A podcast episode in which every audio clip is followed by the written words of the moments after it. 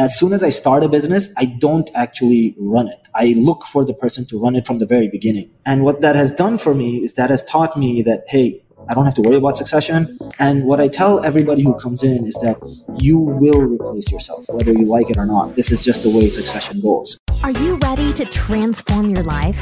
This is a no nonsense show helping immigrants like you create generational wealth, even while working full time. Get ready to take notes. Here's your host, Saket Jain. Migrate to Wealth listeners, today's episode has a little bit of background noise. I hope it doesn't get too annoying, but I wanted to make sure you knew that. Our production team and me personally, we put a lot of emphasis in making sure our episodes are of the highest quality before it gets to you. And unfortunately, we missed the mark on this specific episode. Regardless, I've made a decision to release the episode because Hamza's story is amazing. It's really, he's throwing a lot of great nuggets on the show, and I'm hoping that you'll benefit from that. So just bear with the background noise, stick with it. I assure you that you're not going to regret listening to the entire show. Stay tuned again. Thanks again for listening in, and get ready to take notes. Thank you. Welcome back, Migrate to Wealth listeners. Today we have the pleasure of talking to my brother, Hamza Ali. Hamza, how are you? Hey, man, I'm good. I'm good. How are you? We're good, man. We're good. We're just enjoying the sun in Raleigh. How's the weather on your side, man? You know, weather has heated up a little bit. We had a little bit of a cold front come in a few days ago. You guys are in Houston, right? Yeah, we're, we're in Houston. I'm in Houston. And we have this really weird weather situation where we can have all four seasons Seems like it. It's a new thing, right? You thought that Texas would be only summer, summer, and summer, and now all of a sudden you see winters there too. That's insane. Yeah. We've been also getting you know more amounts of snow, and it's just very interesting to see these things happen over the past couple of years. Yeah. How long have you lived there? I moved to the U.S. in 2013. Initially moved to Irvine. We'll get into details on that. And uh, realized I can't do Irvine type, but ended up right. moving to Houston 2014. So it's been about nine, eight, nine years now. Got it. Awesome, man. Awesome. Hey, you know what? We're, we're actually launching launching the first question that we usually do.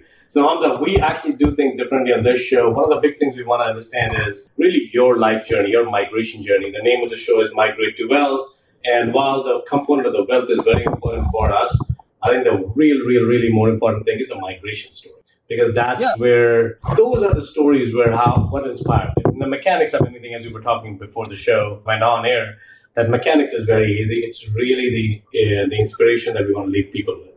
So, with that note, Hamza, what is your migration story, buddy? What is? I know you have done quite a lot of things, and you've been very successful in whatever you have done. You're like golden the Midas touch. So, help us understand what got you to where you are. So, that's a great question. Actually, you know, it's funny you mentioned the part of wealth and migration to wealth. I never actually thought that wealth would ever come into my story, but let me first walk you guys through the my, migration journey, what my journey looked like, and mm-hmm. what the process was like. I initially came here. I remember I, I, lived in Dubai, by the way. So I'm not from Dubai, but I lived in Dubai, which means I'm not Emirati, so I don't have all that oil and gas money from a different country. I originally come from a country called Yemen, and prior to that, actually, my family was from India. So my family moved or was moved to Yemen. That was, you know, at the time of the British rule and all of that, people were getting moved around. So my family were one of those. And it's an interesting story because I turned 29, I remember, and I started working, by the way, since I was 17. So I was in mm. real estate, 17 years old. I studied at. And this was back in Dubai? You were in real estate? Got it. So in Dubai, I studied at the American University in Dubai. And at the time, I remember Dubai had just opened up this beautiful complex, and it was what they called freehold, which meant uh, mm-hmm. for the first time ever in history, we had a Gulf country that was now allowing ownership of real estate to foreigners. This didn't exist right. in that area of the world for a lot of people that don't know that. And it was really cool because I got to experience this influx of people who were coming to study in Dubai, number one, because of course they wanted an education. And mm-hmm. number two, because they wanted to invest in real estate, or well, their parents wanted to invest in real estate. Right. So would come in, you know, wanting to buy real estate, and then these kids would somehow fall in love and end up educating themselves there. Now, interesting part is, you know, and what I see is when people travel from one place to another, the first thing they're looking for is investment opportunities, safe haven, how to make money, or how to offset expense. So maybe it might not be make money, but offset some expenses. And the first thing that would come to mind that was easy, low hanging fruit was, hey, instead of paying for dorms, we're just going to buy an apartment. That apartment will appreciate over time. Our child would have continued their education for four years or mm-hmm. six years, whatever is. And then we can just sell it, make a profit, maybe offset some expenses, maybe even make a money Yeah. and cover our kids' education. So I saw a lot of those type of deals. Now, because I was native, I speak three languages. I speak Hindi, I speak Arabic fluently, and I speak English. I was Wow. somewhat, yeah, so I was able to cater to a lot of different demographics and I was able to like kind of get my way in a lot of things just because of the, language. it's so unique, right? Of course. And so it was really cool for me to be able to deal with investors from Pakistan, investors from India, investors from, you know, Egypt, investors from other parts of the Middle East, Saudi, Qatar, you know, Lebanon, Morocco, just everybody who was coming to Dubai at the time. I had a language I could communicate and I was very accustomed to the culture as well. Mhm. So really quickly started my real estate journey there, educated myself. By the way, that's where I met my wife as well. So I met my wife a sophomore year Awesome. The American University. We've been married 14 years. And then, you know, as time progressed, I graduated, I remember, in 08. So 08 was the year I graduated from school. And I remember there were no jobs. What a crazy time to graduate out of school, man. No Yeah. No jobs available, no opportunity. Yeah. Uh, luckily, I had this real estate thing that I was doing, which was fairly slow at that time as well. But I had some type of skill, you know? I had the ability to sell something to someone, and that wouldn't go to waste at all. So 08, I realized, okay, I graduated, there's no jobs, you know, real estate is dead. And for those of you who don't know, at that time, Dubai was a ghost town. So Mhm. at that time, in order to stay in Dubai, either you had to be employed or you were an entrepreneur. If you were laid off, if you were, if you were, you know, whatever situation, you had to leave the country. Or if you had bank debt and you were avoiding all of that, you had to fly out, you had to escape, basically, Correct. right? And that's just what the rules and regulations were like. You, in order to get that uh, residency, you had to be employed, you had to have an employer. Now, no employer means no residency. No residency means you need to get out. And so Dubai at that time was a ghost town. Luckily for me, I was able to maintain residency with companies that were, you know, open at the time Right. through my father. So it was a pretty unique and weird time. And so the first thing I did is I educated myself. Okay, what are people doing? Where are people spending their money? And I quickly realized that the money was being spent by the Emirati population because they are the ones who Hmm. have government jobs. And so I ventured down this hole as to where they're spending their money. Right. Uh, and I got a job with the royal family actually. And the oh, that's job was- amazing. I did not know that part of your story. That's amazing. so uh, the job was it was a very difficult job. It was basically communicating with American companies to fly out exotic car parts. So Hmm. you know you would have these exotic cars that would come to Dubai, and these cars needed to be modified. They needed accessories, but they also needed somebody who could speak the language. Meaning, they needed somebody fluent in Arabic who could communicate with them, and they needed somebody who was fluent in English who could communicate Sure. with the Americans. Because what Awesome. was what was happening at the time was as parts came in and they were getting ready to get installed on these like you know expensive vehicles, it would be the wrong part, it would be the wrong item, it wouldn't fit, there were issues, and the barrier was basically the language because Yeah. these guys were communicating well, those guys were not sending the right stuff. Did you love cars? I did. Or I you still, fell in love with cars after that? I still love cars, man. Look at that. This is my Yeah, I, I saw that. I'm like, that's beautiful, man. so, so I still love cars, and I've always loved cars from as long as I've been growing up. Now, of course, that love has gone down more. Like I don't like to work on them anymore as much as I used to, and I'd rather just own them and look at them, appreciate Sure. over time. So, anyways, long story short, ended up working for them for a while. The economy recovered. Tried to go back into real estate. By then, realized that you know what, Dubai is probably not the best Mhm. best option at the time. You know, I know it's a beautiful city, and I you know nothing against it, but I wanted something bigger and I wanted something different for my family. So Right. uh, one day in 2013, I talked to my wife. At that time, I had two kids, very young kids. I want to say they were like less than three years old. So I, I know both of them less than three years old. Decided I'm going to come to the U.S. and kind of make something out of myself, sort of. Came here to the U.S. initially, moved to Irvine, California, because based on all my research, Irvine was the closest city to Dubai, like beach Yeah. city, you know, high net worth, very nice things, you know, and it's very like cookie cutter master plan sort of, Sure. very Dubai like.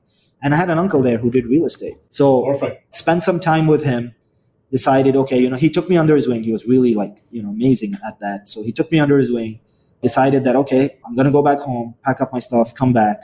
And But at that time, you did not bring your family at that time. Your family Yeah, was yeah. this is just me venturing out. I told my wife and kids, stay put. Sure. I'm going to go check it out, come back. So I remember I went back to Dubai. It was a short trip. It was less than a month. Went back to Dubai, you know, told my wife and kids about this whole like journey that I went through, and you know, I think I can find success, and I know I don't Yeah. have the money, but I can figure it out because I have this uncle, and he would take me under his wing, and I kind of figure things out. And then from there, really, things went south for me. So this is while I was in Dubai. Now, uh, my uncle at that time suffered a stroke, and he was like half paralyzed. Oh, And sorry about that. my aunt- yeah, that's okay. He was at my sister's wedding, by the way, uh, this last week. So he's walking with a cane. so he's doing Still- better. That's good. That's good. He's improved. Yeah. So went back home, got a call from my aunt and said, you know what, your uncle just had a stroke. I don't think this real estate thing is going to happen for you. So I think you should like, you know, basically reconsider your options. I was already preparing to wind down, you know, and kind of move. I had a little bit of money that I had saved up and I wanted to move to the US. So I was like, okay, I'm still going to come because he had, while I was there, he had made a lot of introductions like, hey, I'll Sure. introduce you to this, that, you know, I had met probably 20, 30 people because of him. And so I came back to Irvine, OC, realized that, you know what, there's no way. There's just no way I can succeed here uh, with just on my own. I need somebody, Mhm. like I need a mentor sort of, right? And things are just too expensive, too complex for me. I just don't Right. understand. And at that time, I had an aunt who was based out of Katy, Texas, a suburb of Houston, and she's a school Mhm. teacher, a part-time school teacher. And she called me up and she's like, "Look, I heard you're in the U.S. Why don't you come visit?" I'm like, "Okay, cool. I'll come visit you. I'll come see what you, you know, Yeah. the city has to offer." But I'm not. I'm really not that interested in Houston, Texas, or Yeah. a suburb of Houston, Texas. After looking at Irvine, And But, this you know, time you had family with you, like your, your kids, No. you had your wife. No, No, not my, yet. my okay. family was still back home because I needed to kind of figure things out, right? So my family's still in Dubai. I come to Katy. I realize that there's a lot of construction. There's a lot of opportunity in real estate. Maybe not big Yeah. time, but and I called my wife up. I said, "Hey, look, I know I was supposed to be gone for two weeks, but now it's going to be a little longer." And I didn't have an answer. She was like, "Okay, what does that mean?" And I really didn't have an answer. And I was like, "Well, Mhm. it could be a couple weeks. It could be a couple of months. I don't know."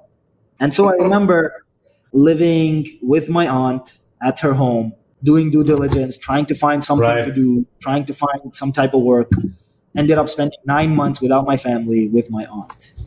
And that's how much time it took me to just do due diligence, not even start my business. So this is nine due months. diligence on what you would do next, Yes. right? So Wow. so of course, there's two things here, right? I'm doing due diligence on what I want to do, and I'm not spending any money because I don't want to spend any money. I'm Correct. not doing, you know, doing not wasting funds, right? Of course.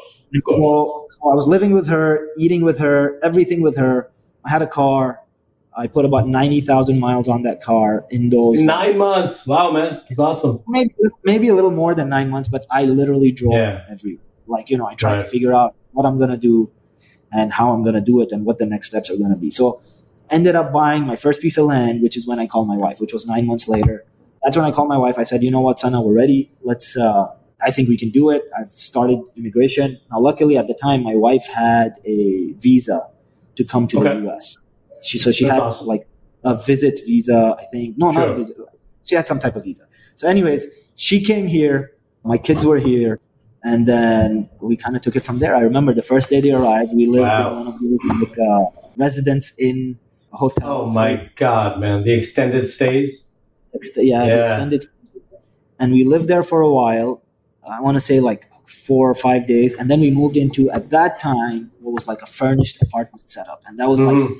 A couple of grand a month. You know, it was like I want to Yeah. say thousand dollars a month. My kids were really young at the time, and so from that furnished apartment, really, uh, we kind of started exploring and figuring out what we're going to do next. Now I had this piece of land, and that's a whole journey on its own because I was under the impression that you buy the piece of land, uh, you get leverage, and then you build.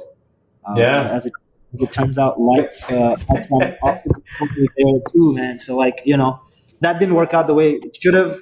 It ended up working out a different way, but you know, it ended up working out end Sure. of the day. So I'm glad for that. So that's kind of my, My journey. That's God, Hamza, this is, you know, it's, it's kind of interesting. That this is what I love about this question, man, because people don't see the Hamza behind the success. Right? right. It didn't happen overnight.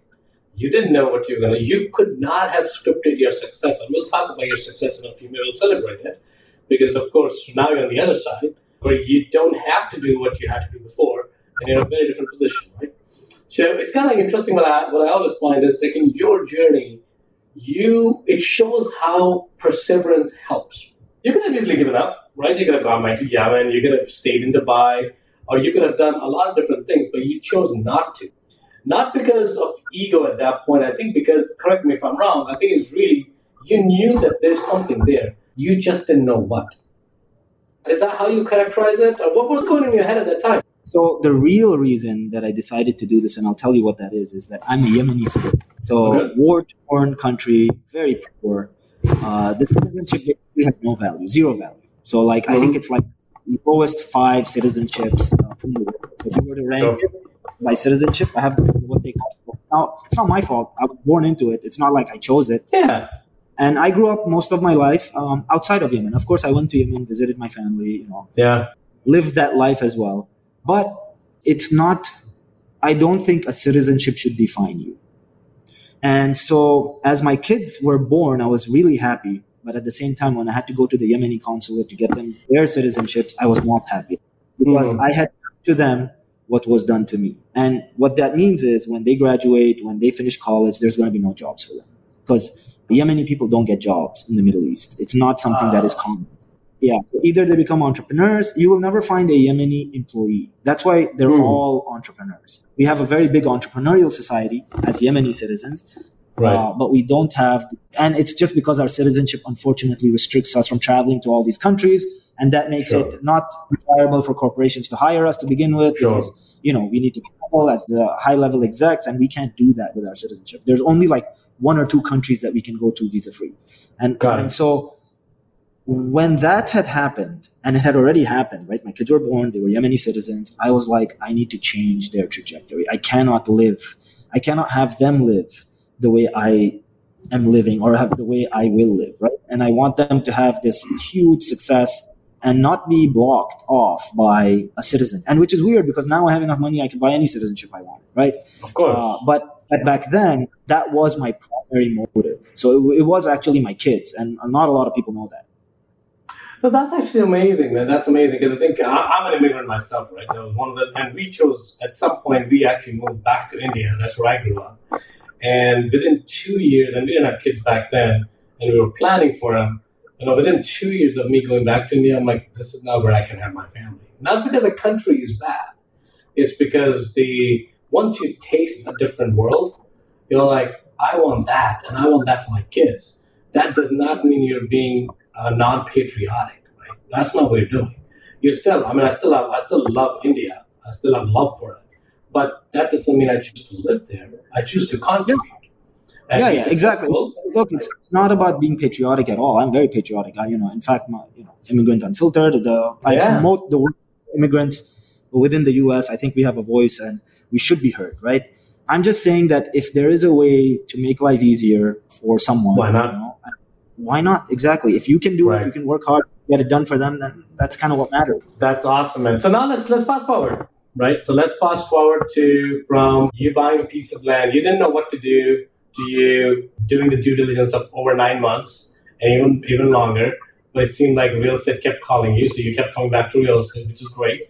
Now, from that journey today, like what does it look like? Give us some contrast, right? From you going to residence in, So let me give you let me give you exactly how that played out. It's so weird. Uh, Yeah. So I first landed in Houston. My aunt says, "Come here, take a look." She's a school teacher, so she has no real estate background. She doesn't know. You know, she goes to school, she Yeah. comes back, and that's you know a different world. So I joined this club. It's called the Rich Club, R I C H, Real Estate Investment Club of Houston.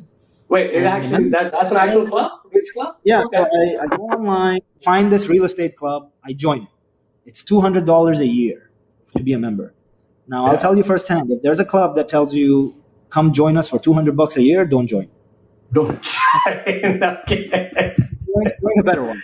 Don't join that Yeah. one. But anyway, Yeah. so rich club. So rich club. I walk in. I'm in a suit. I'm ready to do business. And then you know, there's a bunch of people there doing business, but they're not at the caliber that you know. They're maybe just getting started in Sure. life, or they have a Sure. little bit of money. They're not really looking uh, to scale. They're just looking to like figure their way out, or they're selling something. You know, there's a mortgage guy. There's a this guy. There's a that guy. They're like they're like hyenas. You know, they're all over the place, and they want to sell. Of course. And so I walk in. There's this other guy, well dressed, just like me, and he looks lo- lost, just like I was. Like, where did I come and what did I do? So I, I hang out with him. I remember there were two guys actually, and this guy, his name was Emil. So I met two people at the Rich Club. I met the engineer that I work with till today. His name is Gandhi. Same thing. We walk into like Uh-huh. a conference, and we were both in suits, and we were like, "Okay, I'm gonna hang out with you," and we ended up doing business. Right. Okay, but but so Emil, interesting story, moved here from Canada, was in the high rise apartment space. I think he lost money or something. Something happened there. I, I don't remember exactly Mhm. what his story was. But he wanted to develop real estate at a capacity that I had the capital for, like three, four hundred thousand dollars. It's kind of you know. So me and Emil, and he really took me in. He's like, "Hey man, I've been here for longer than you have. Why don't you come take a look at what we're doing?" So Emil moved from Canada, and me drove all over Houston, and he showed me these really cool places where you could build townhomes. So there's basically this Mhm. one lot. It, it's more higher density area, so more infill type Right. land. And he's like, okay, this is the product, this is the model, these are the numbers, this is the land. We buy it for 300. We build these four townhomes. We walk out with 300 once these townhomes are complete. This is the timeline. These are the vendors. You know, we did all of that. Yeah. And that took us some time kind of to like figure out. And then he just left. So he taught me all of When he left, he left for Canada or he left the Yeah, he went relationship? back to Canada. And then, uh, but he had given me all of this valuable knowledge. But towards the end, he was like, look, man, I don't think I want to do this. I'm going to go back to Canada. And so Emil went back to Canada. We kept in touch for a while, but I haven't seen him in like years. Then what ended up happening is now I had all this knowledge, wealth of knowledge for townhouses.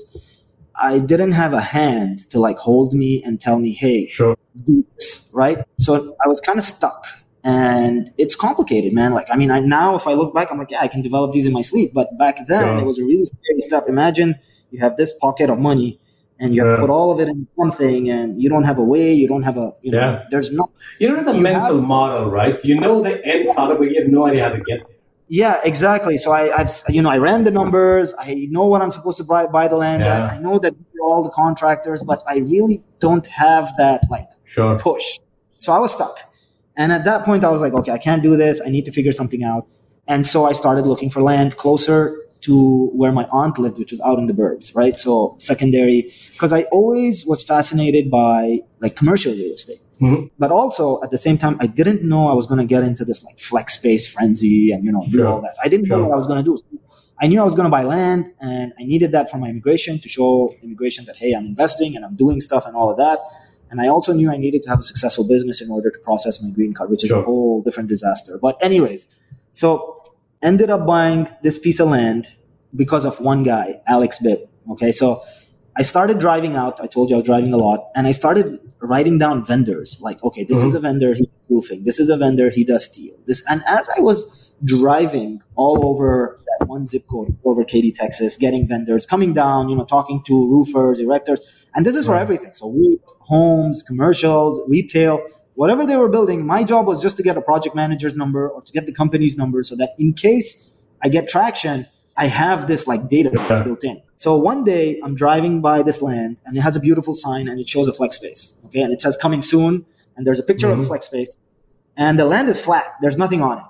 And so I drive it multiple times. I'm like, oh, this looks like a very easy thing to do. Maybe this is what I'll do. I don't know. So I, dri- I keep driving that land. One day I see this guy in a bobcat clearing the land.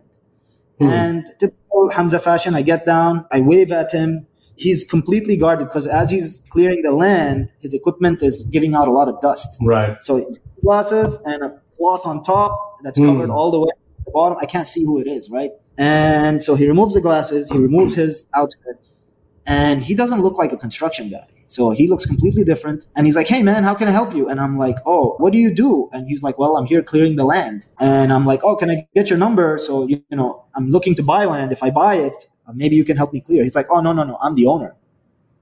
And I'm like, oh, you're the owner. And he's like, yeah. So I'm like, so what is this? Like, can you explain what this picture is? You put this beautiful sign up with your number. And so he started explaining that, hey, look, I work a full time job. I don't have time. He used to sell oil rigs. So he was an oil rig broker in Houston. And he didn't have time. And he was traveling all over the world selling oil rigs to people. And so he wanted a piece of real estate that he could just build on the side and, you know, it would generate cash flow do what it was.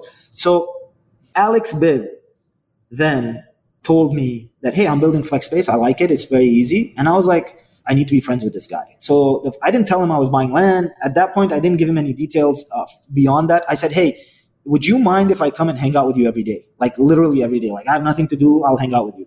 He's like, yeah, absolutely. Hang out with me every day. Come here.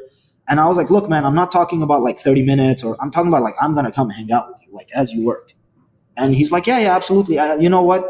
Even better because sometimes I have site deliveries. I have things that are happening and I'm actually abroad or working.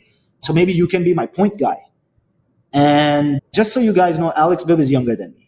Okay. So I'm 37. Alex is probably 33 right now or 34. So young guy sells oil rigs, is building his own flex space, allowed me to see who his vendors are, pick up his collections, do all of that stuff for him. I was like, okay, this is pretty cool because I'm actually like get now I'm not talking about it. I'm actually like doing it, right? I know what he's paying. I know what's going on. I know exactly what is happening. And then based off of that, now I can kind of sort of be more confident and build my own like flex space. So hung out with Alex for about a year after, you know, all that stuff happened. Ended up buying my piece of land. Ended up, now I had a benchmark. I knew Alex was paying X dollars per square foot because I'd done my math. I need to beat that. And I was actually beating it. Like I was actually going out there, finding vendors, getting things done cheaper, saying, Hey, I have a better, you know, just hustling my way through it. And so that's kind of how I ended up in the world of FlexSpace funny story is is that Alex then quit FlexSpace, moved on to something else in life. I kind of continued and kind of grew that portfolio as we know it. So that's kind of really how people don't see that even I had a mentor. Like I had somebody who kind of walked me through that. And that's kind of how I grew and really was able to do the flex space thing. So it's so interesting, Hamza, right? So it seemed like you have had so many encounters where people just showed up in your life to show you a path, right? Your uncle came in and really very few people stuck with you, not for not for your fault, but like your uncle came in, he showed you that glimpse, right? That this is a path possible. Something happened to him and that didn't work out, but you, they got you here. Then your aunt called, you lived there. Then you found this guy, Alex, and you found Gandhi and you found somebody else, I think, in your in your mentorship program where you somehow had a lot of people contributed to the pieces of puzzle and you just had to connect them all together. It's actually very amazing when I see this thing is this is not something that you just paid somebody $50,000 to learn or $100,000 in some cases to learn and then you're just kind of writing that initial contribution. This is how life happens because you couldn't have scripted meeting Alex you could not have that. I'm going to move to US. I'm going to meet this guy who's an oil rig guy and do this, this, and that. And that guy is going to show me the path. You cannot, right? So sometimes it's just you hustle, you continue doing it. Your belief in yourself is actually going to continue pushing. How do you see it when you reflect back on these stories that you've told me? How do you connect the dots? I think I like I always tell my team this, um, and I think I do this as well. Is I, I'll open any door and see where it takes me. Yeah. And then kind of figure out from there what the next door is. Like so no door is the ultimate door. You know when they say you right. have three doors in front of you and you open all three and one of them is gonna be the door. For me, that door is the door to the next three doors or the next three doors. So I'm consistently looking for doors to open, you know, relationships to build. And you know, the cool thing is about all of this is that I don't think I have ever had, well, I've had maybe one or two, but I don't think I've ever had relationships that have not lasted. Meaning everybody yeah. that has touch with me or I've come in touch with them somehow, somewhere, you know, there's always a connection. We're always in touch. Like, like I said, Alex, you know, I called Alex a few years after I, you know, started developing, doing what I was doing. And he's like, Oh yeah, I'm no longer in Flex. That was the only one I did. And then I moved on to mm. something. Right. And I was like, why did you do that? He's like, well, I don't know. I just thought that would be, you know, a good thing. So number one, open as many doors, and they'll open sure. more doors. Number two, just be consistent, stick to what you're doing. If it's working, yeah. yeah just uh, you know make the model better. yeah, well, I can attest to that. Right, our first interaction, I was going to speak at one of your events, and usually doesn't happen. You actually called me instead of me getting a text from Hey Saket, doing this and that. You randomly call, and I randomly pick because I'm the guy who'll pick every single phone call and you're the guy who'll call every single person you want to call, which is amazing. Right? This is how relationships are built. They're not built on texts. They're exactly. built with human touch, right? And these relationships, you're one of my mentor always says that you're one relationships away from success. You just don't know which relationship is that going to be. So treat every relationship that way. It seemed like in your life, There have been several Alexes, there's been several Gandhis, and you've treated them all not because as a transaction you want to get value out of them. It's like, how can I learn from them? And hopefully along the way I can contribute as well, which I'm sure you have.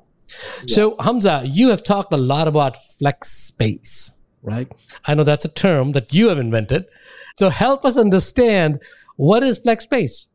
So first of all, let me give you the terminology and why I use flex space. So Mhm. I use this uh, software called SEMrush for marketing. It's a very Mhm. popular marketing software, and it basically gives you all the gaps and what people are searching, and like it's a really good tool for anybody who's looking to market. What, what is it called again? SEMrush, S E M M. Got it. R U S H. So really, really good platform. And you know, I was trying to come up with something where I would be the first search term. So if I all I Mm-hmm. had to do, have you ever heard of how Pitbull became more famous than the actual Pitbull? Pitbull, the I have not. No, I don't know the story. Google Pitbull, the Pitbull, the singer comes up before the actual Pitbull. Oh wow. Okay. Yeah. So, and this is something I, I got from him because he's an entrepreneur, you know, uh, Right. more successful in business than he is in his music career. And he kind of drilled that in my mind that you need to become the most successful, even more than whatever's out there, right? So I started looking at office warehouse because that's what FlexSpace is. FlexSpace is basically office warehouses. We build like, you know, a few buildings and we lease them out multi-tenant per building. So you have one Sure. building, we chop it up into smaller pieces. It's a very common product. An office warehouse, that term was so saturated on the internet that it would be Yeah. impossible. And there's for no sexiness on that term. Office warehouse seems pretty boring. and so there was no way I would be able to compete for that term and get Yeah. to page one. There was just no way. There's too much Of product course. out there. CBRE is talking about it. M&M is talking Yeah. about it. All the big guys are talking about how office warehouse is the next big, thing. So we went on SEMrush and we found FlexSpace. I was like, okay, guys, let's look at FlexSpace, right? So how did you come up with the term flex space? Was somebody searching for it? Or So did you just randomly pick like, it? all- no, we were searching for like all terminology around Yeah. kind of sort of what the product is. So we didn't even know what the product is, right? Yeah. We knew it's office warehouses, but we had to like become king of something. Yeah. And so we looked up FlexSpace, very weak presence on the Right. internet, very Right. high search volume. Hmm. Perfect combo. So high search volume, low presence. So initially, FlexSpace is actually something different. It doesn't even mean office warehouses. FlexSpace is basically like a co-working. Correct. Like a WeWork or something like that, Um, right? Yeah. So that's yeah. kind of what FlexSpace is. And my team was like, Hamza, you know, like this is a different product. This is not even what you're like what you're building. I'm like, I don't Yeah. care. Has high search. I love that. low- Yeah. I'm going to take it over. I'm going to make it something that it's not. And believe it or not, six months later, everybody comes, oh, FlexSpace, you're that guy from FlexSpace. Oh, yeah, I love these FlexSpaces that you build. And I love all of the stuff that you're doing. And I literally invented it from nothing just because high search, low competition, Yeah. going to be easy for me to penetrate. And so these are strategies that I use all along in all of my businesses where we, where we really tackle these type of things and try to figure out how we are going to like move forward. So you're now with- the king of So- flex spaces. yes. So basically, I'm the king of flex space here in the US, which is funny because I'm not even from the US. You know what I mean? Correct. And that just shows you what type of opportunity there is if you just look, if you just keep opening doors. If you really think about it, the strategy that I came up with is nothing new. Sure. It's probably some type of entrepreneurial strategy that was used back in the day when people had to Yeah. rename things to other things to make a move so that they don't Yeah. have that stock or whatever it is. I don't know, you know? So I just implemented that idea. Now, luckily, we have tools today that we can use, but just rebranded something and then sold it as my own. And now I Yeah. take full ownership of it. But I think you know what you may not realize that, or you may, but I want to point that out. I think it's it's less important what you named. I think it's more important that you had a vision, right? You had a vision that you don't want to play small. That was a key driving factor. That you could have been another Alex. That I'll buy one, I'll buy two, I'll buy three. That's enough cash flow. I'm happy. Family's happy. But that would not have satisfied your appetite. You're like, how do I control this entire thing? How do I just make something so big that now when people talk about flex space, they're basically synonymous to Hamza Ali, right? Yeah. Which is which is Exactly. where I think a lot of people don't do, right? A lot of people want to play small. Yeah. But think about it, man. It doesn't cost me anything to play big or small. It's the same cost on me. Same cost. Yeah. create, create more content, push out more content, yeah. be aggressive on content creation. Now, I can tell you that right now my full time job is literally just content creation. That's all I do. I have teams that run Right. my businesses. You know, I don't really have to do much. I have to like, of course, hover over them, make sure they're doing Of course. But as far as operations, I don't really operate businesses day to day anymore. So all I need to do is content. And most of my strategies, even today, are number one, how do you take people out from multifamily because it's so painful and put them in Right. flex because it's so easy. So that's my number one like attack that I go on. Right. And then number two is just more education, free education around these industrial Right. product. And my ultimate vision for this, I don't care about the money. The money is irrelevant at this point. But my ultimate vision is that I'm 20 years from now, I would have moved the needle and made hundreds of people build all these flex spaces in the mm-hmm. US. And everybody will be like, what went on in these 20 years? Right. Phenomenon happened that these Hamza Ali came to the US. That's what happened. started building flex spaces. You know what I mean? Right. And so this is my ultimate like goal right now. I want to move the needle to where we have like you know how we had the industrial revolution and you know whatever right. like housing thing. I want there to be like a flex space revolution all over the US. And I want to be the guy behind it. And I want to empower as many people to do it, you know, because it's just so easy. Yeah. This is kind of the direction we're going in. So Hamza, what is let's actually play with that vision for a second, right? So let's say 20, 30 years from today, you're now closer to 60 years old because you told you're 38. So let's just say you're 60. What does life look for you? Right? Kind of like when you reflect back on your life. Of Yeah. course, money is going to be there. Money, money is going to go up and down, right? We're, we're not going to value life in terms of money because money is fictitious to begin with. Right? It's the value, it's the relationships that count. So if you reflect back on when you are 60 and you reflect back on your life, what are you going to be proud of? I think I will have been proud of doing this for fun. Yeah. And then I think I will also be very interested to see who's going to replace me because I'm actually working on that Hmm. actively. That's So, awesome. a- As opposed to a lot of people like who want to be the front. I love being the front. It's so much fun for me, but I Yeah. just don't have what I used to have. Uh, Right. When it comes to operating and running and doing. And, And in terms of when you say you don't have the energy, don't have the drive, don't have what? no, I have the energy. I have the drive, but I would rather somebody else do it full time and me just kind of hang out in the back and just you know do what I what I Yeah, like. well, I mean, do. I think So you want I to really stay true to your mission of creating new leaders.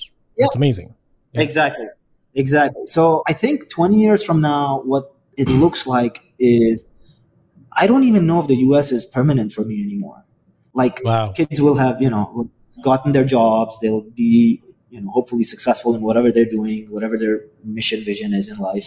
I have no intention of bringing them on into my business. Right. Uh, they will carry on and do whatever they want to do. And so I don't know. I could be on an island, maybe next to Richard Branson. I could be Hmm, back in that'd be amazing. Hmm.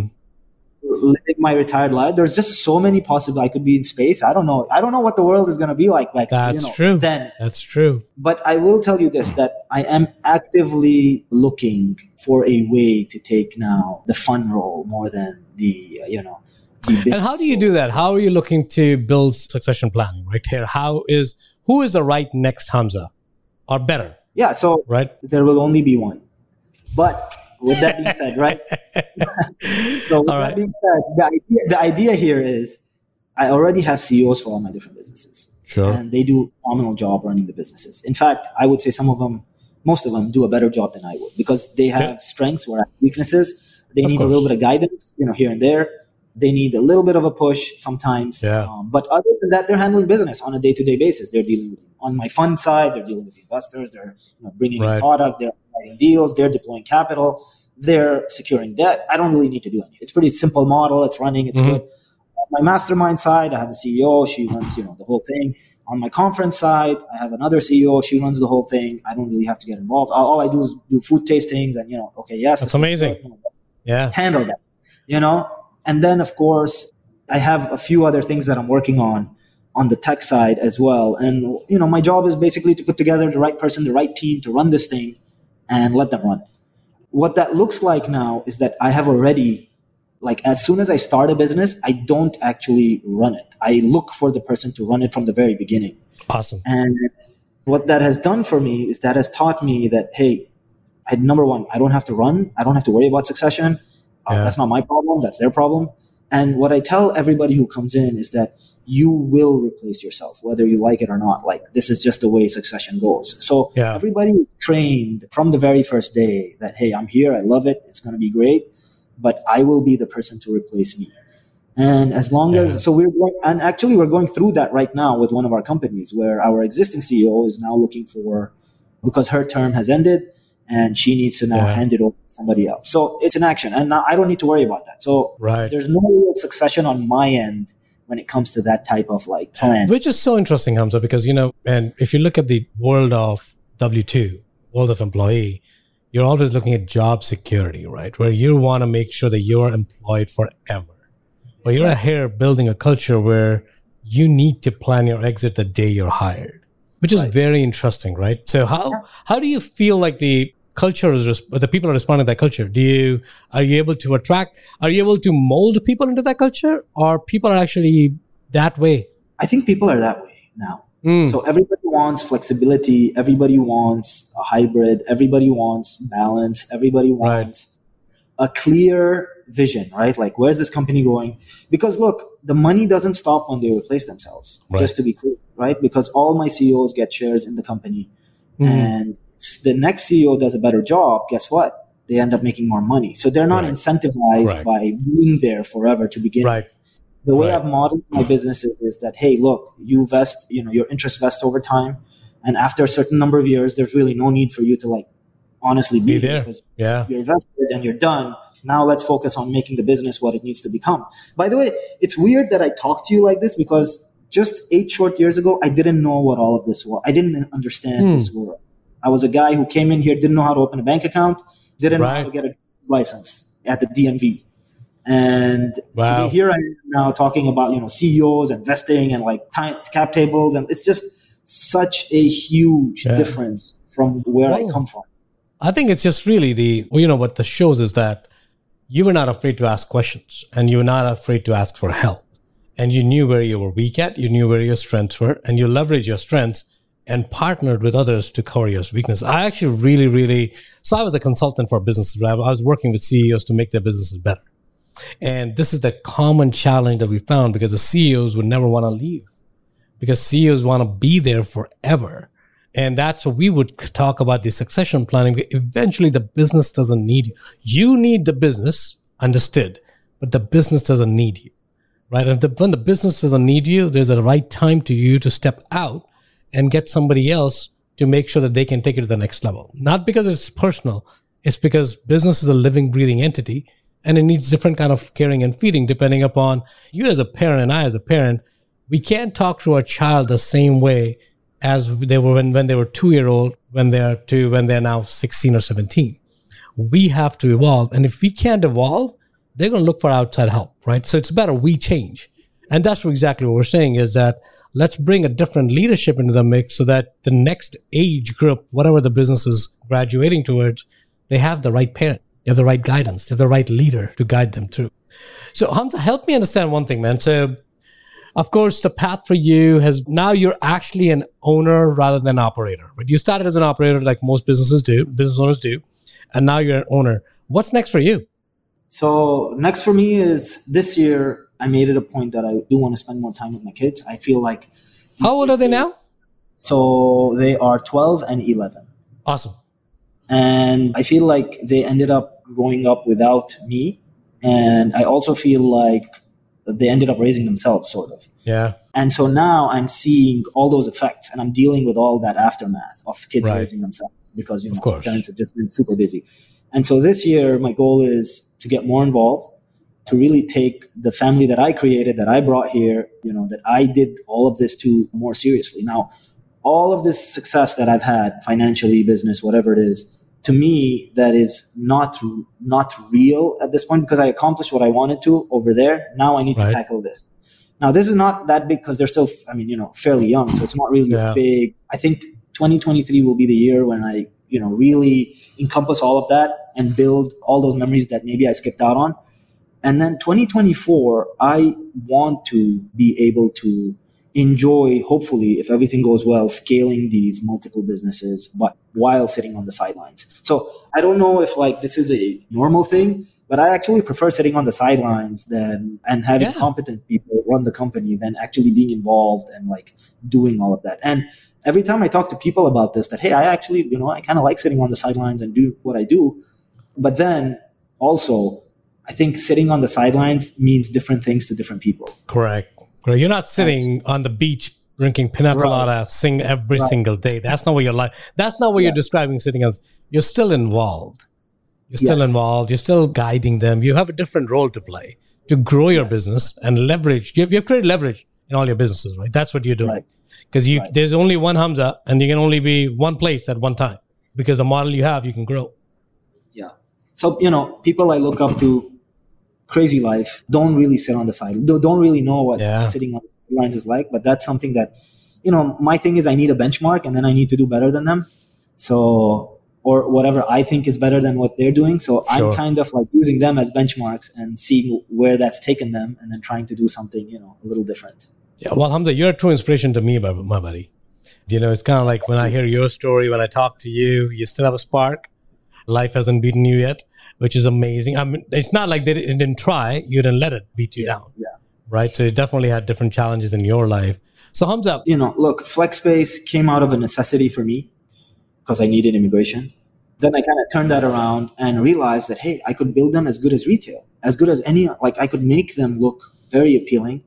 Yeah. Um, and then what I realized at a larger dollar amount, I could sell them to institutional equity. And which was very strange. I didn't really know that institutional equity is buying multi-tenant industrial product. That didn't exist, Yeah. by the way. And then once I realized that, um, and I got approached by like two companies, I was like, really? You guys want to buy uh, multi-tenant flex space? They're like, yeah, we'll buy everything Yeah. you got. I'm like, what do you mean? hmm, Like literally, you build it and we will buy it. And I was like, okay, hold on. What cap rate will you buy it at? And they're like, what cap rate do you want to sell at? And I thought I was being really slick, and I was like, oh, six cap. And they're like, done. We'll buy it at a six cap. Oh wow, Yeah. So, so I was like, hold on. now you're telling me that I have buyers before I even build. Mhm. That built a lot of confidence. That grew my ego. of course, I sold two deals to buyers that told me that they would buy, and they bought. They hound me every day. I'm still in touch with them because they need leasing assistance and they need other. T- so I'm very like almost like involved in that world to where I have all these buyers sitting, and they are like, "Hamza, when are you building your next one?" And I'm like, "I just did." And they're like, "Yeah, we bought that one. When are you building the other one?" be the like, next one. Yeah, Yeah. like, well, that's going to take two years. They're like, yeah, could we put an LOI out on it? I'm like, well, it wouldn't be fair to my other buyers if we did that, Correct. right? correct. So I don't think that's worth it. So, so they're like, I think that is really what convinced. So having that security on the back end is what convinced me to do this on the front end. I, I Mhm. don't think I would have been as aggressive if I didn't have that security on the back end. Because look, end of the day, I'm a risk taker, yes, but those risks are very calculated, you know? Right. And although I look like I'm this guy who's just talking flex space, flex space, flex space, the thing is, I have my buyers now sitting on Of the course. sidelines, ready to course. and that is kind of what has filled me with yes i can do it i can sell i've sold it twice three times four times five times whatever it is i can do it much more um, at a much larger scale and they're still waiting you know they're like yeah just give it to us we want it and at a six cap it's like a no-brainer you know it's like you build them at like a 15 cap you compress it down to six you're walking away with so much equity you're like Right. it doesn't even make sense to hold it at that point So Hamza, can everyone be that that fortunate or blessed to have these kind of buyers at the tail end? Right? Is that a normal occurrence or or you just ended up being lucky? How does that work? what I would say is no matter what your business, right? So in my case, it's FlexSpace. In your case, it's VC. Whatever your business is, don't try to do it on your own. Meaning, find somebody who's done it, tried and tested. Find Yeah. somebody who's successful. Find somebody who's in a place where you want to be, even if it's after 10 years. If you find, so in today's world, when I say all these things, go find this person, go find that person, go find this person. Everybody's like, okay, where do we find them? Like, you went to Rich Club. We don't have a Rich Club, bro. It's like social media. There's so many your- options. And you can reach out to actual humans, actual people. I have reached out my podcast. We've reached out to people who have millions of followers who have said, okay, Hamza, we want to talk to you. You know, why do they want to talk to me? I don't know. I just reached out to them, right? Yeah. Could it be because they, they, they backtracked and saw all my content? Possibly. Could it be they know who I am? Possibly. You know, could it be they're interested in learning about FlexSpace? Possibly, but who knows? Possibly. Yeah. My job, is to, and we reach out to probably no joke, at least twenty to thirty people a week for my podcast to schedule them. It's in. awesome. Right. And based off of that, we make a decision. Now we're picking. We're like, okay, this guy has 10 million followers. This guy has 4 million Right. followers. We Right. This guy, we, this guy, we want this. And this is a strategy that I'm using because I need the famous guys to create fame by association. Of course. Of course. And then once I do that, then guess what? Then I don't need the famous people anymore. Then I can get into more of like whatever it is that people want Yeah. to hear. Know, point. So the idea is is that you know number one, leverage social media. I do every day. I spend four hours a day on social media, different platforms, YouTube, Mhm. TikTok, Instagram, just educating myself. So if you look at my feed, it's all education. It's none of that Yeah. garbage. I, I don't need to take that. I get a lot of inspiration from that. Number one. And then, of course, number two is physical, right? Also, make build those relationships. Don't be shy to pick up the phone and call people. Don't be Right. take things personally. You know, the first meeting I had in this country, I remember it was with an industrial developer that Gandhi introduced me to. The guy, I would have said his name, but it slips my mind now. The guy literally told me, Hamza, go back to where you came from. You're not going to be successful in this country. Holy crap. Yeah, that was that was one of the first formal meetings that I took Hmm. with a developer. And after realizing that I'm a small guy, and you know, because he heard Dubai, he assumed like Sure. money and and Sure. you know investments. And after realizing that, hey, this kid doesn't know what he's doing, he's like, bro, just go back to your country. Uh, you don't know what you're doing. You're not going to be successful here. And I walked. I was shocked. I was like? But guess what? That fueled the fire. Of course. You want to prove him wrong. Right. And so now I have a chip on my shoulder. Not a bad thing. Sometimes it's not. I mean, most time it is, but in this case, it's not. Yeah. So I would say just do whatever you need to do in the time that you have allocated to do those things. And that's kind of, you know, that's kind of what success looks like, whatever that is for you. yeah. Man, Hamza, this is amazing. I could talk to you forever, dude. You're an amazing guy. And, and thank you for being who you are. As a man, forget about a businessman, as a person, I think you're an amazing oh. human being. So Absolutely. stay, stay that way, man.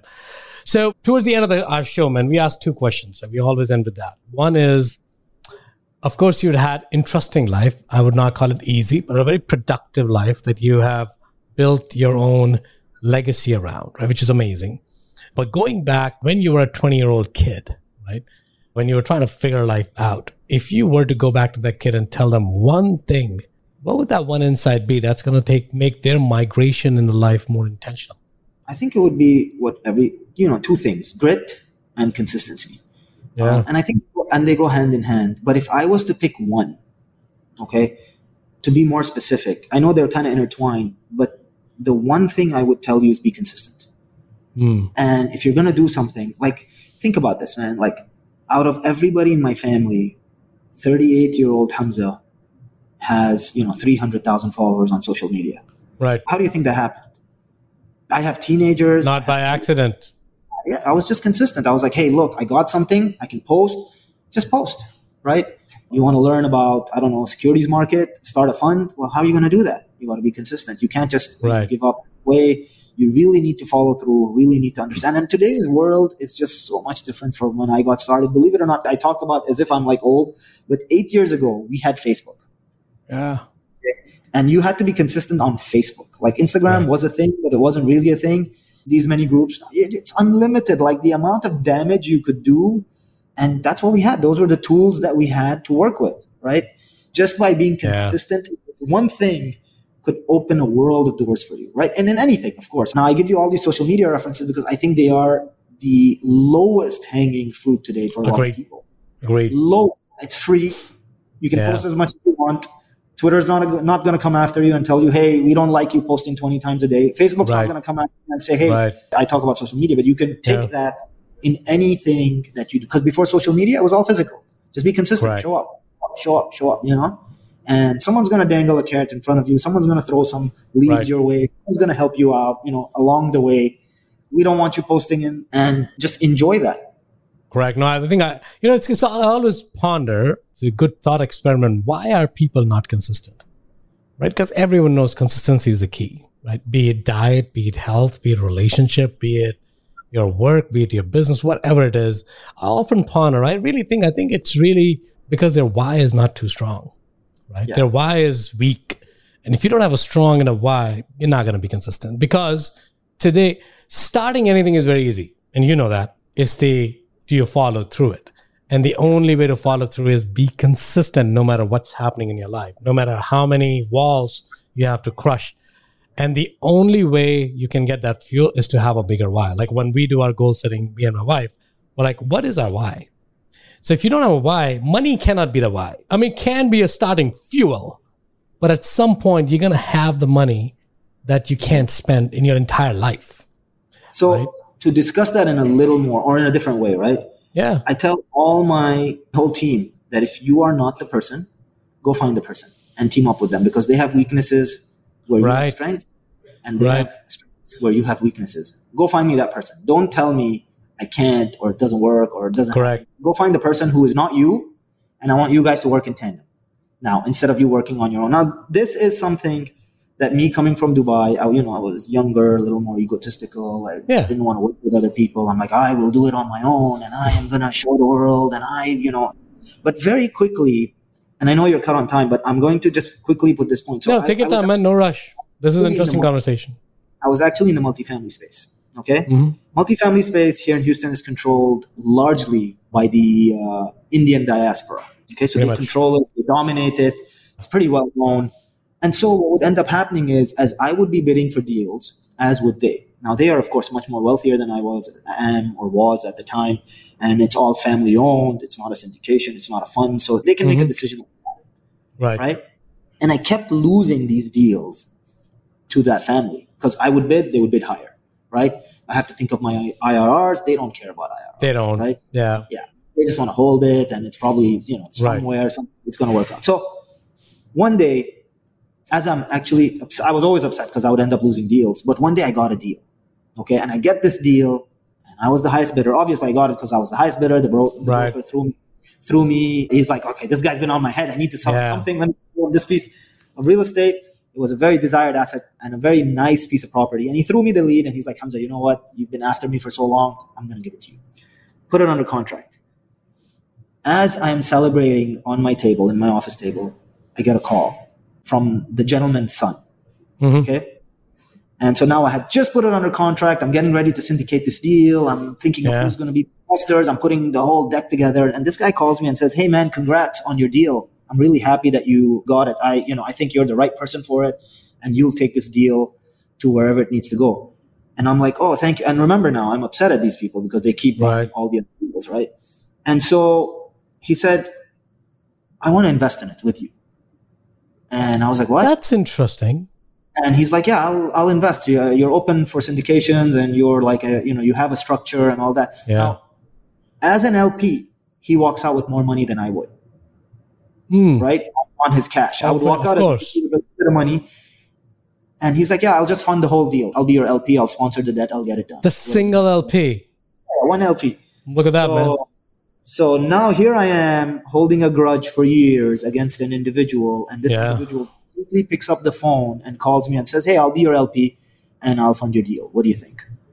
And, and that is the day I think I realized that this I mentality will not get me too far in the world. Yeah. Yeah. Uh, whoever you know, whatever I think I am, there's always going to be somebody who can just Somebody better. Yeah. and then, believe it or not, we end up becoming friends, and that friendship grows.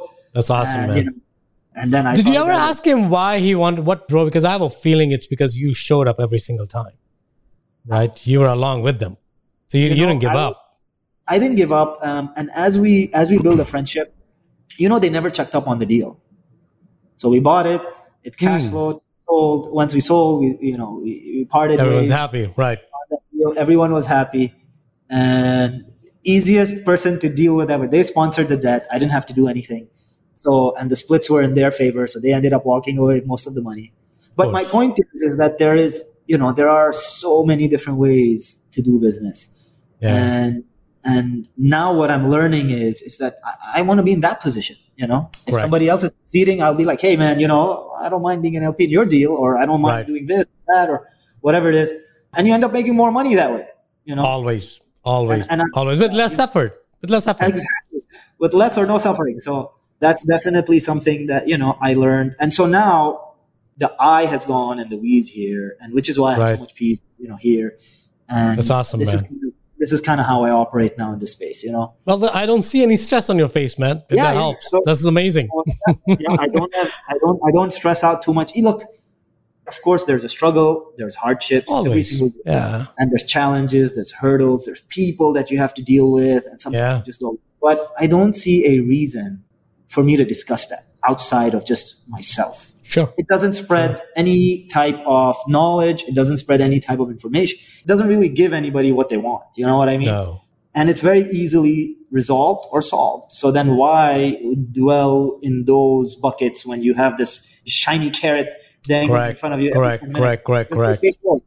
I'm basically that. I, you know, how they tell you don't chase the shiny ball. I chase every shiny ball, or carrot, or whatever you want to call it. You know, and it's just fun for me now. It's come to a point where it's fun, and I'm going to keep doing that until you know I find my place in life, and then figure that out. You know what? You'll find your place, and then you'll figure out that place is not yours, Then you'll find it. place. Knowing you, you'll never find that place because it doesn't exist for anybody, not just for you. So yeah. So the, our last question, Hamza, what is your vision, desire for humanity to migrate to? You know, like we've talked a lot about your vision, your path, your successes, but if you want to take it not one person at a time, but humanity as a whole, where would you want to take it? I think humanity as a whole is very much herd mentality. Right? There's a lot of noise today in the world. There's a lot of like things that are going on Yeah. that take up a lot of people's time, whether it's politics, whether it's news, whether it's this or that. And I think that takes away a lot. Whether it's, you know, if you're invested in stocks, you want to know what the CEO is doing. There's just so much pollution on humanity. And I see that getting worse because, you know, I'm in the social media space. So this uh, 30 second, 15 second, and move on and move on and move Right. on. There's even more. And this is not going to stop. Like, I would love to say, I would love to see this pollution stop, but it's not going to stop. No. So if I had, you know, one thing to say, it's that just take some time away from the pollution and just really try to understand what is going on in your life, you know, and how you can create change, whether that's big change, Right. small change, medium change, immediate change, whether it's helping out your family, uncles or aunts, or just maybe your neighbor.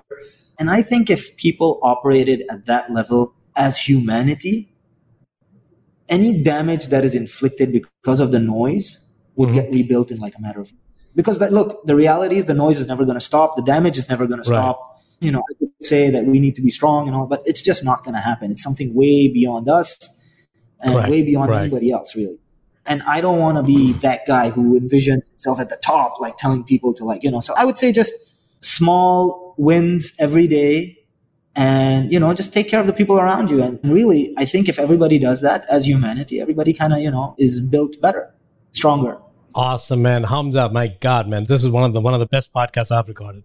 Because Oh, you've added oh, so much value, man, so much value. And it's like I'm listening to myself talking, which is even better. Always, right? So like this is like a fluid conversation, We're just- effortless conversation. Yeah, which is perfect. Those are the Remember- best kind of podcasts. So Hamza, you- I am Yeah. pretty sure at this point somebody wants to talk to you, right? Within my audience group. Yeah. How do they get in touch with you, man? Yeah, so easiest way to get in touch with me would be, of course, through my social media, TikTok, Hamza Invest, Instagram, Hamza Invest. You can DM me there. I have a team that, you know, filters all of those through and then reaches out to everybody who's trying to reach out to me. Or you could just email me direct, hamza at hamzainvests.com. You could even go to my website. There's a form you can fill out and that gets also sent to me directly. So those are all the ways people can reach out.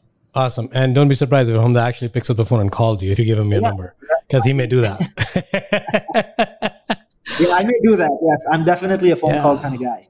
yeah, that's awesome. Hey, Hamza, again, really thank you for being on the show, man. I know this took longer than we had anticipated, but the conversation is beautiful. I didn't want to cut it short. So thank you for staying with us. Thank you for adding your insights. Again, thank you for being the human you are. Right? It's an amazing, you're an amazing human being. You're inspiring a lot of people. Continue doing that, man. Yeah. Thank you. Thanks, man. I really appreciate all of that, and I appreciate you having me on your on this call today. And it was really fun. I really just enjoy talking to you. to be honest. Thank you, buddy. If you got value from this episode, you might consider sharing this content with a friend. But most importantly, be sure to take action on what you've learned. One way you can take the next step is to connect directly with Saket on an investor call. That link is waiting for you in the show notes below. The content of this podcast is for informational purposes only. Please consult your own advisors when making any investment decisions. Keep listening. We'll see you on the next episode.